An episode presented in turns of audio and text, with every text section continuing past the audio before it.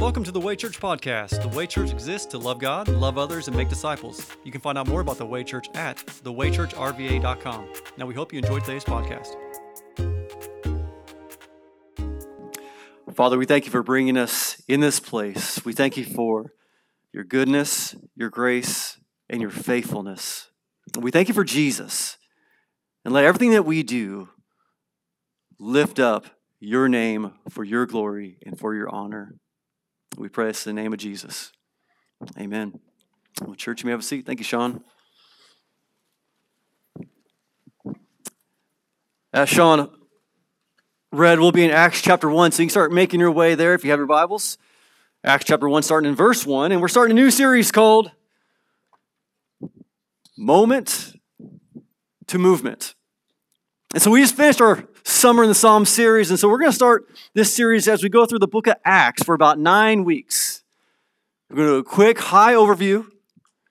We're going to look at this moment that led to this movement that we're going to talk about this morning. So if you're taking notes, you can title this sermon Kingdom Citizens. Kingdom Citizens. And so if you think about your life, there's been a lot of moments that led to some sort of movement. It could be good or maybe not so much, right? I think about there was a time in my life, and as many of you know, I won't share my entire testimony how I came to the Lord, but I didn't come to faith in Jesus until I was an adult. Prior to those years, I wanted to do kind of what I wanted to do, and I was shaped very much by various moments of my life negatively. And so those impacted how I viewed my life going forward. And so, something I did not want to be part of my life was marriage or kids, which, if you know my family, that's pretty funny now, isn't it? But what happened? There was a moment that led to this Weatherspoon movement. Got married, and now we have seven kids later, right? And so, as you think through moments that create movements in our lives, these moments matter. But there was one moment that we're going to look at this morning that unleashed this gospel movement that we know as the church. And so let's look at verse 1 and 2 again, real quick together, as Sean just read. So he says, I wrote the first narrative, Theophilus, about all that Jesus began to do and teach until the day he was taken up. After he had given instructions through the Holy Spirit to the apostles he had chosen. So, so quick context, because context matters when you read God's word is that the author of Acts is Luke, who was a doctor, who's a devoted follower of Jesus, and a missionary alongside the Apostle Paul. And so he writes this letter to this guy named Theophilus, who we don't know much about. But what we see here is Acts is a continuation of Luke's first letter. What might that letter be? The Gospel of Luke. You got it. You guys are on it. The Gospel of Luke. So, what we see here is this continuation regarding the life, death, and resurrection and ascension of Jesus following the Gospel of Luke. As we see in Luke chapter 1, as he writes, the reason for Luke and Acts in Luke 1, 3, and 4 simply says, To write to you an orderly sequence, most honorable Theophilus, so that you may know the certainty of the things of which you have been instructed with certainty. All the things regarding Jesus. And so Acts shows us the beginning of how the gospel moved from Jerusalem to the ends of the earth.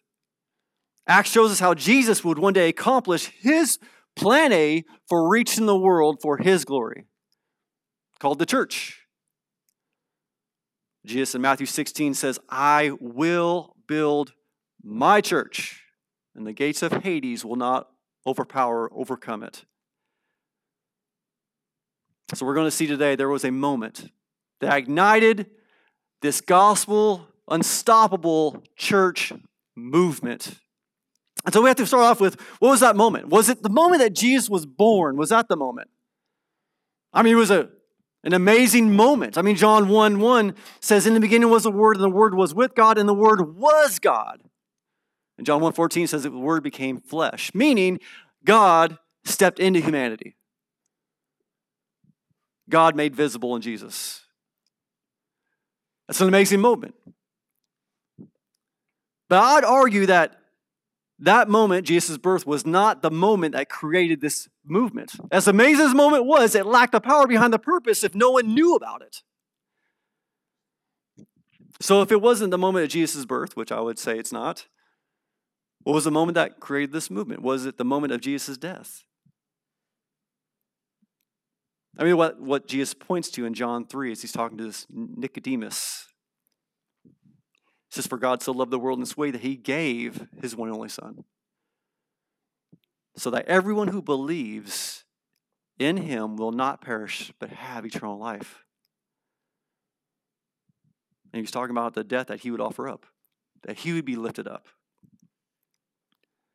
But I argue that not even Jesus' death was the moment that led to this movement. As amazing as this moment was, it lacked the power behind the purpose if no one believed. Now, I'm convinced that the disciples, like us, had a belief problem. See, the disciples knew what they believed, but did they believe what they knew? I think there's a belief disconnect there.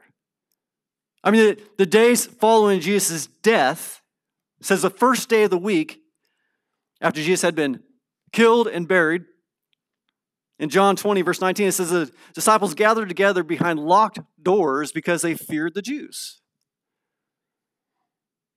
In Mark 16, we see that morning that Jesus was resurrected, Mary Magdalene saw Jesus, experienced the resurrected Jesus. Jesus was alive and ran to the disciples and told him and his disciples, it says that they did not believe it. It's interesting. As many times as Jesus taught his disciples that he would suffer, die, but he'd be raised on the third day, they knew what they believed, but they didn't believe what they knew. That changes everything.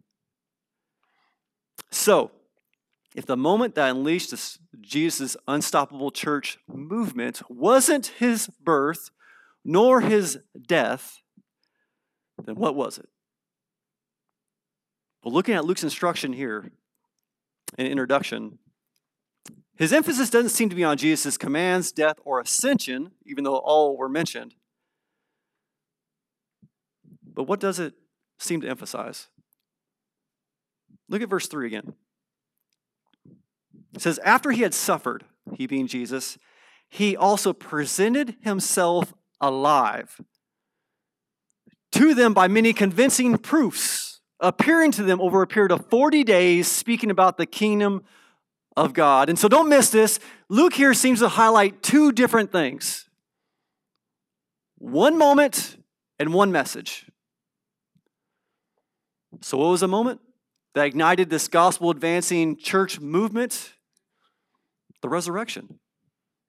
It was Jesus' resurrection was the moment.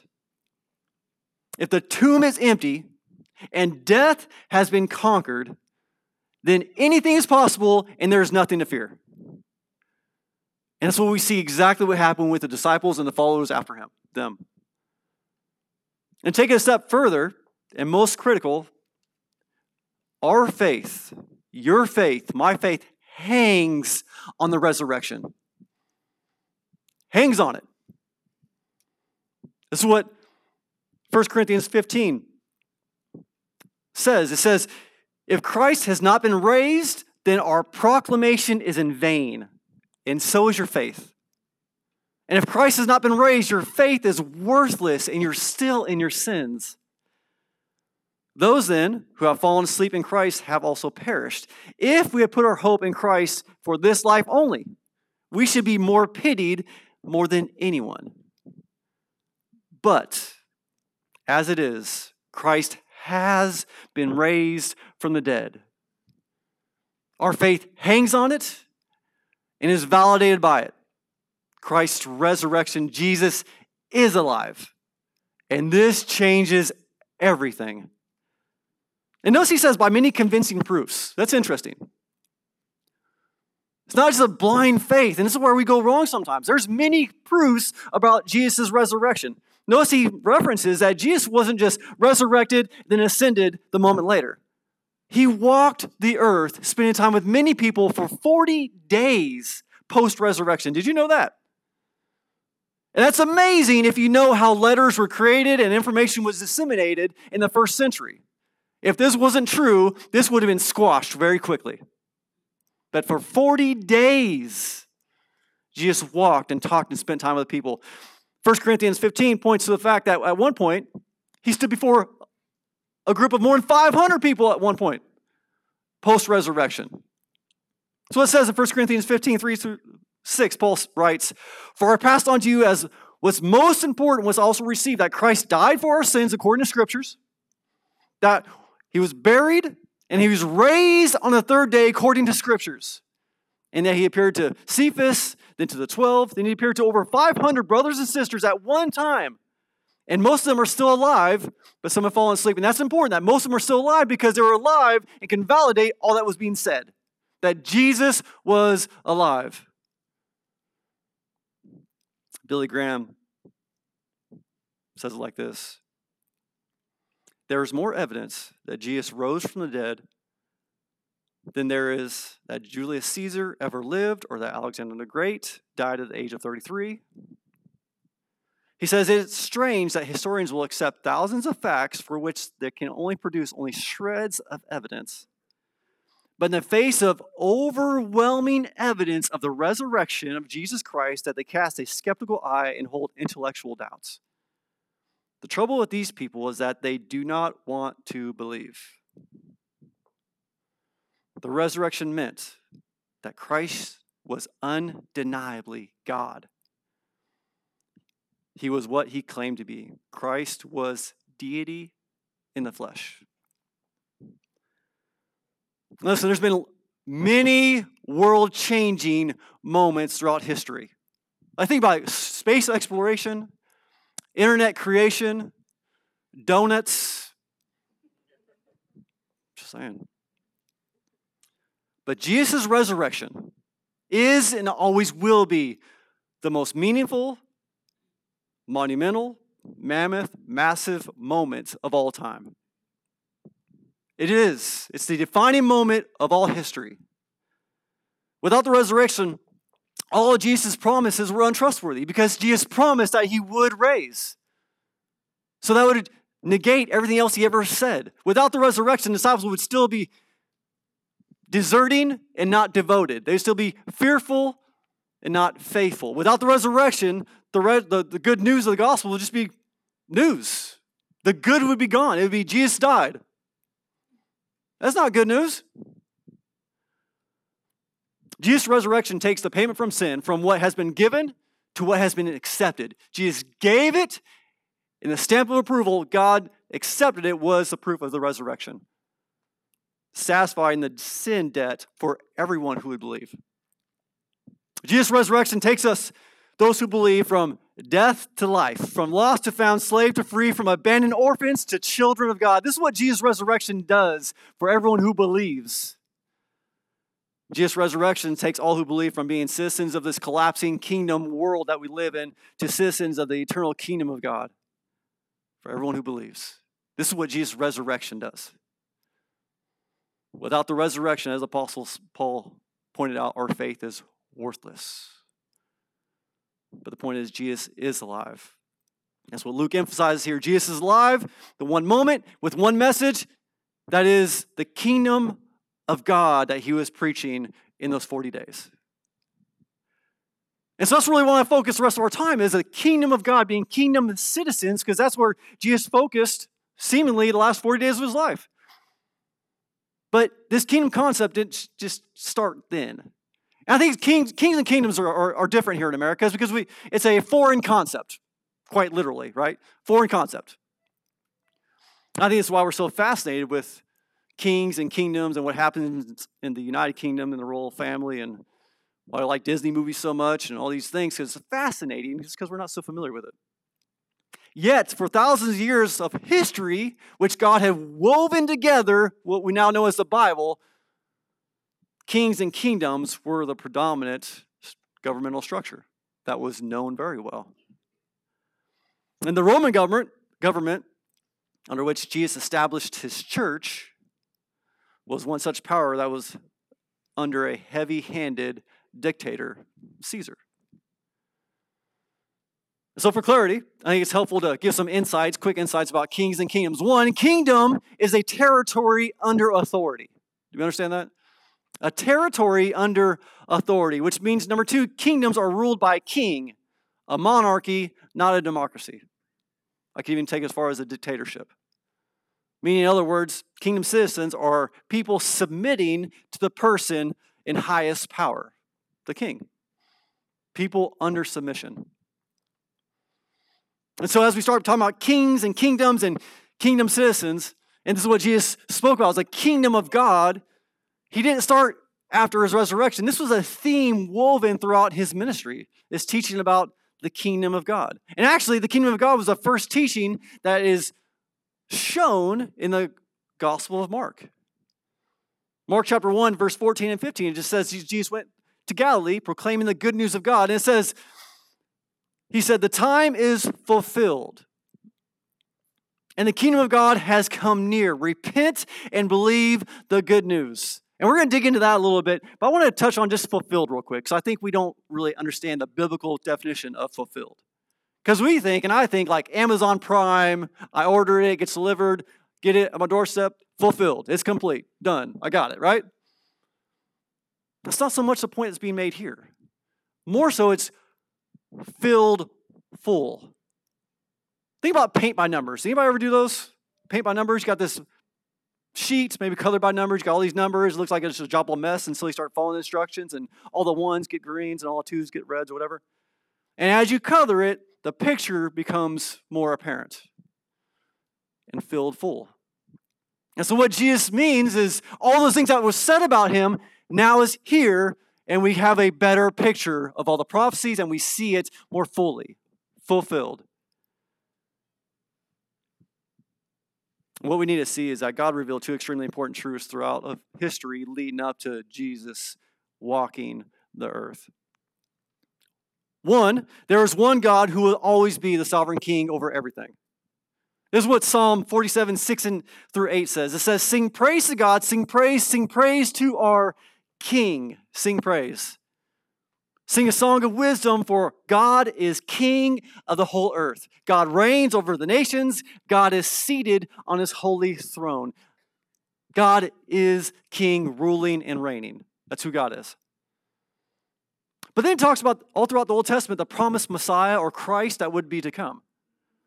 He'd be the forever ruling and reigning king when he came. This is what we see in Isaiah, and specifically not Isaiah 9, 6 and 7. It says, For a child will be born to us, a son will be given, and the government will be on his shoulders. He will be named Wonderful Counselor, Mighty God, Eternal Father, Father, Prince of Peace, and the dominion will be vast, and its prosperity will never end. And you have many, many other prophecies about what the Messiah, this king, would be.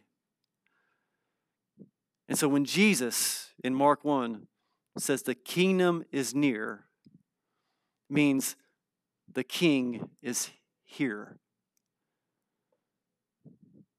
John the Baptist, in fulfilling Malachi 3, verse 1, was the path paver, forerunner to the Messiah. And what he said? He said, Repent because the kingdom of heaven has come near. And then Jesus comes along and says, The time is now fulfilled. The kingdom of heaven is near. And he says, repent, but he adds on to what John said. John said, repent, the kingdom of heaven is near. Jesus says, repent and believe. Repent and believe the good news. What's the good news? The king has come. That's the good news. The king has come. The king is here. This is the good news, and it's the good news that changed everything. Everyone, for everyone who believes, Jesus, the King, warmly welcomes all into his kingdom, who will submit to his authority, his kingship, his ruling and reigning, warmly welcomes as kingdom citizens. This is where we want to focus the rest of our time, is this, this truth that we see in Scripture of the already but not yet. See already that Jesus has come, the King has come, the kingdom is established, has been established, yet we have not seen the fulfillment of all of what the kingdom is here on earth to come. And so we're stuck in this in between. this is where we see the, the apostles and the disciples in Acts chapter 1. Verse 4 it says, While he was with them, he commanded them not to leave Jerusalem, but wait for the Father's promise. Which he said, You have heard me speak about, for John baptized with water, but you'll be baptized with the Holy Spirit in a few days. So when they come together, they ask him, Lord, are you restoring the kingdom of Israel at this time? Like, is this the time? Like, you've already died, you rose from the grave. Surely now you're restoring your kingdom. And his response? Wait. How you like that?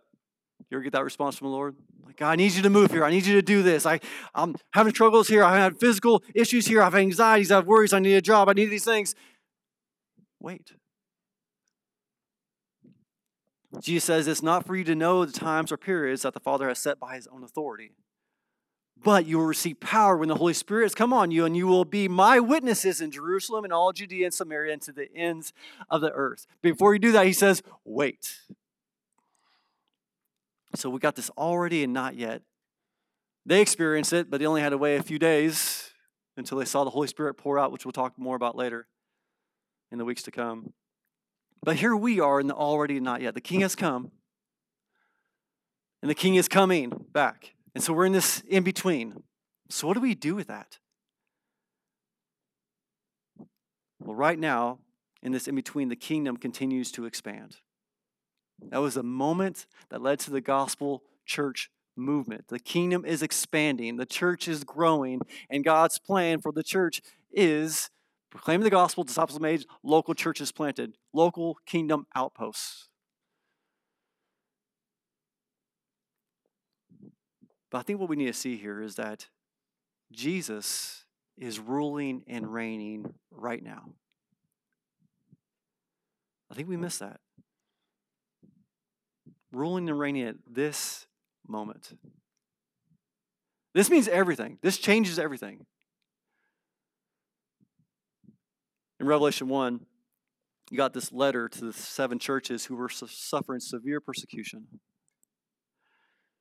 And God gives John this vision into heaven. In verse 4, it says, John, who writes the letter to the seven churches of Asia, he says, Grace and peace to you from the one who is, who was, and is to come. And from the seven spirits before his throne. And from Jesus Christ, a faithful witness, the firstborn from the dead, the ruler of the kings of the earth. To him who loves us and has set us free from our sins by his blood and made us a kingdom. He made us a kingdom citizen for everyone who comes to him in belief. I need us to know that. That's right now. He is ruling and reigning right now as king over all kings and kingdoms, King of kings, Lord of Lord, and it directly impacts your Monday tomorrow or the mess you're going to go through this week because that doesn't change that He is still ruling and reigning. And we experience things. Man, this this week, I was sh- talking to this lady who her and her mom, so she's, I'm guessing, 30s, young 30s. Start talking about church, God, faith, and she said, I don't go to church anymore. So, why? What happened? Well, when I was 15, my mom and I were driving to church. And on the way to church, we got hit by a car. And now my mom is permanently disabled. And I just don't see the need for church. I said, Do you believe in God? Some days. Other days, not so much. And that's heartbreaking. Because we look at the issues in this world and issues we go with and we project them on God like God caused them or wanted them or desired them. And we forget we live in a fallen world by our own devices, our own actions, our own sinfulness. Listen, I know we in this room are some good people, but we still have issues. But that doesn't change who God is. We experience hurt in this world because we live in a fallen, broken world because of sin. That doesn't change who God is. God is still ruling and mm. reigning right now, despite what happens to you. And we know that all things work for the good of those who are called and are loved by God and who love God. Kingdom citizens are focused more on God's kingdom than our own. Kingdom citizens are focused on more on God's kingdom than whatever kingdom we're living in, America. Listen, I, I enjoy living in America. This isn't like some of anti American speech. But that's not where my allegiance is, nor should it be yours, Christian. Man, just this week, I, I, many of you knew, I did a lot of my adult life serving in and with the Air Force. And I came across a f- truth I had no idea about this week. It is if there are several flags put together, and the American flag is one of them, the American flag has to be in a superior position than all the other flags. This is interesting because the story I was reading, what it came to pass in, in this church, they had the American flag and the Christian flag. And they had them together. Guess one, which one had to be in front? The American flag. That's a problem. Because that's not where our allegiance is, even though you pledge it when you say it. That's not where our allegiance is. Our allegiance is to God and His kingdom. But I think our actions come out like that sometimes. Our allegiance is here. And we forget that we are kingdom citizens and we get wrapped up in the garbage of our culture. Philippians 3:20 says our citizenship is in heaven and we eagerly wait for the savior from there, the Lord Jesus Christ. And so our focus is the eternal citizenship though we're still present here. We're still active here. We're still doing good here. We're still serving here. We're still serving the gospel here. We're still being a part of things here. You can't be so heavenly minded that you know earthly good, right? You've heard that said. But yet, that's not where our hope is here. Our hope is there, and it changes how we interact in everything here. Hope that makes sense. There are so many things, I'm trying to prevent us from being here till dinner. That was on my mind going into this morning.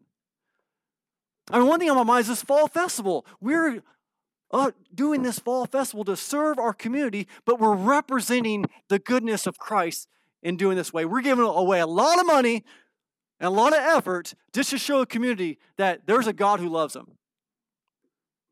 And what you may or may not know is when we have this fall festival, in the last two that we've given, we've had thousands that have come to each time. We proclaim the gospel. We proclaim the hope that's in Jesus. And so, man, we're loving them, and we want them to know that as much as our church loves them, there's a God who loves them more. And you can have that relationship with the God of all creation who's ruling and reigning right now, who's given himself to sacrifice himself for your sins so that you can come to know him. This is the good news of the gospel. And so that's why I beg you to be a part of this fall festival because it's having massive kingdom impacts, more than you know. Like so many times, I'm going on a rant real quick, but let me do it. Just bear with me. So many times we evaluate our costs by what we see. For instance, if we do this fall festival and we don't have any butts and seats, then it must not have been worth it. It's just not true. We had the missionaries go out a few weeks ago to share the gospel in this area, and they had various conversations with how impactful and meaningful it was that this church would throw this event just to show the community that there was a church here that loves them. And guess what? When people start going through some junk and they know there's a church down the road that loves them and cares for them, guess where they're going to go? By God's grace, to the church who loves them and cares for them. So don't just think this is a thing that we do for fun. This is a very meaningful event, but we do it for fun, right? Because we're kingdom citizens. It's we're witnesses for Christ. We're representing Him well. Let me go through another thing. All right, cultural. There's some cultural chaos that we go through, and it causes just conflict. What this means is kingdom citizens don't let the conflict come within the church. Do not we have the most important unifying factor that's Jesus Christ. He is king. We're following him well. Are we going to have some disagreements? Absolutely. But how we work through those absolutely matter. Philippians 2 says, adopt the same attitude that is Christ Jesus. Consider others as more important than yourselves. And let me take this a step further. There's a political season that we're in, and that's ramping up. And we can get political because the Bible gets pretty political. The most politically charged statement I think that I believe in the whole Bible is Jesus is Lord. The early church saying that Jesus is Lord is saying, Caesar, you're not. which had been a politically charged statement because Caesar was Lord, and at times Caesar was the one worshipped. And for you to say anyone else is Lord or worship would have been very contrary to the government that you were supposed to be submitting to. So Jesus Lord is a very politically charged statement. But the, where I'm going with this, do not put your political views in front of your allegiance to Christ. Do not let your allegiance to some political party come before your allegiance to Christ, your King. I'm telling you, as your pastor, I care about you and our faith family. And if we go along the lines of what the cultural says, the culture says about what you should and shouldn't do, and we start muddying with what God's word says, we get all confused. Christ is king, not the president, not your political party. We can come here and disagree politically because Christ is our king. And we're pursuing him. Yeah, how you vote, it matters. It matters. You better be voting biblically. But I'm not going to tell you what party to vote for. You vote the Bible. But as we enter into this mess that we call a political season, because it's getting more and more messy because they tie it to well, who you are, not what you think. No, you're Christ's child, child of God. Christ is King. Let that help us navigate this messy political season that's about to ramp up. And I hope you hear me because it matters a whole lot. Christ is king. And as Christ is your king, it helps us navigate everything that we're going to go through because Jesus is our focus. And let me end with this. You see in Acts 1 9, he says, You'll be my witnesses. But then it says this after he said this, he was taken up. And as they were watching, a cloud took him out of their sight. This is amazing because then two men show up and they say, Guys, why are you standing here? Why are you standing here gazing in the sky? Don't you know? It says, Men of Galilee, this same Jesus who was taken from you into heaven will come in the same way that you've seen him go into heaven. And it's our hope that Jesus will return visibly to take his people home forever and permanently establish his kingdom where there'll be no more tears, no more pain, and we'll be able to worship and enjoy his presence personally for the rest of eternity. But until then, we're in this mess. But we go through this mess together with our eyes focused on the King Jesus. So, my challenge to us and our encouragement is to stop clinging so tightly to this collapsing cultural kingdom that we're wrapped up in and start trusting in the King of Kings and Lord of Lords. And this will get us through together all the garbage that we will face in life. Jesus says, time is fulfilled. The kingdom of God is near. Repent and believe. I want you to catch this the urgency. The kingdom of God is near. There's an urgency there. Colossians 1 13 and 14 says, He has rescued us from the domain of darkness and transferred us into the kingdom of the Son He loves. In Him we have redemption and the forgiveness of sins. Jesus said, I am the way, the truth, and the life, and no one comes to the Father except through me. And He says, If you've seen me, you've seen the Father.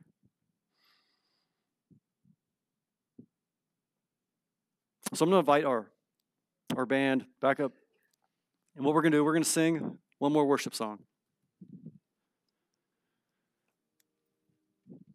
I'm going to invite you to respond to what God's doing in your life in this moment. Because I know as we navigate life, divisions creep in, anxieties, worries creep in. And really, what that comes from is worrying about tomorrow. Jesus says, Don't worry about tomorrow because tomorrow has enough worries of its own.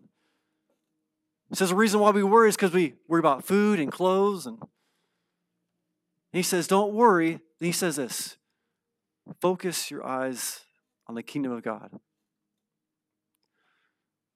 So I don't know what God's doing in your life, but I know when we come here, there's all kinds of worries and anxieties because we want what we want and things are happening that are beyond our control, but we need to return to the King who's still ruling and reigning right now. And so as we respond, I'm going to ask you to respond in a few different ways. And you pick how Lord's leading you. But first, I'm just going to lead us in a prayer. I'm going to invite you to pray just in the quietness of your own heart as God leads and prompts you. But as we sing this last song of worship, I want you to respond how God's leading. That could be you continue to sit there and just pray and do business with your King. Maybe you need to gather with a few people right around you and just pray together. We'll have a prayer team to the side. We love to pray with you, pray for you. But listen, if you have not transferred your trust from your self to your Savior, there's so much proof that Jesus is alive, that He is the Savior of the world, that He did pay the sin debt for all who would believe. That just the point now is that you just don't want to. And I'm praying that God breaks through the hardness of your heart and reveals the goodness of His grace and says, Come to me, all of you who are burdened and heavy laden, so I will give you rest. My burden is light, my yoke is easy. Come to me. Because He's a good Father and a good King, worthy of submitting and following. So I'm going to invite you to just respond to what God's doing in your life. Let me pray for us and lead us in this time of just prayer response, and then let's respond as God leads. And some of that might just be singing and praising God because He's worthy. Let's pray together. Father, we thank you for the reminder of who you are. Lord, thank you for being the King of Kings and the Lord of Lords.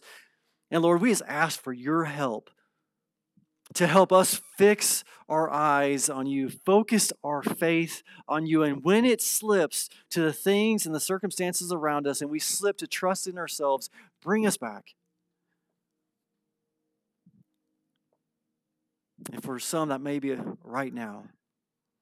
Lord, I pray by the goodness of your grace that you reveal areas in our lives that we've started trusting more in things and people and circumstances than you and bring us back. Remind us of who you are. Regardless of the mess that we may be in, Father, that you are still ruling and reigning, and you're still good, and you're still working through it.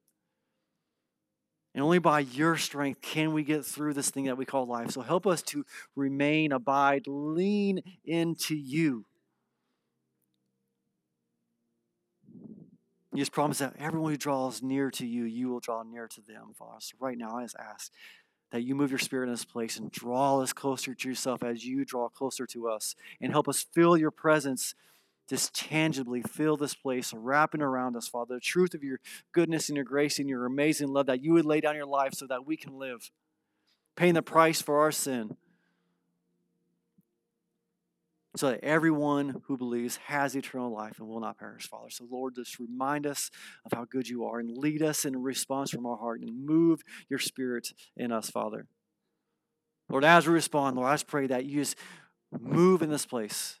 Let just be a mighty movement that just testifies to your goodness and your presence with us, Father. Help us to surrender all of our fears, worries, anxieties in this moment to you because you're good and trustworthy. And you're still ruling and reigning in our lives right now. And for those who have not made a decision to come to you as King, I pray right now by the power of your Holy Spirit that you bring them to yourself.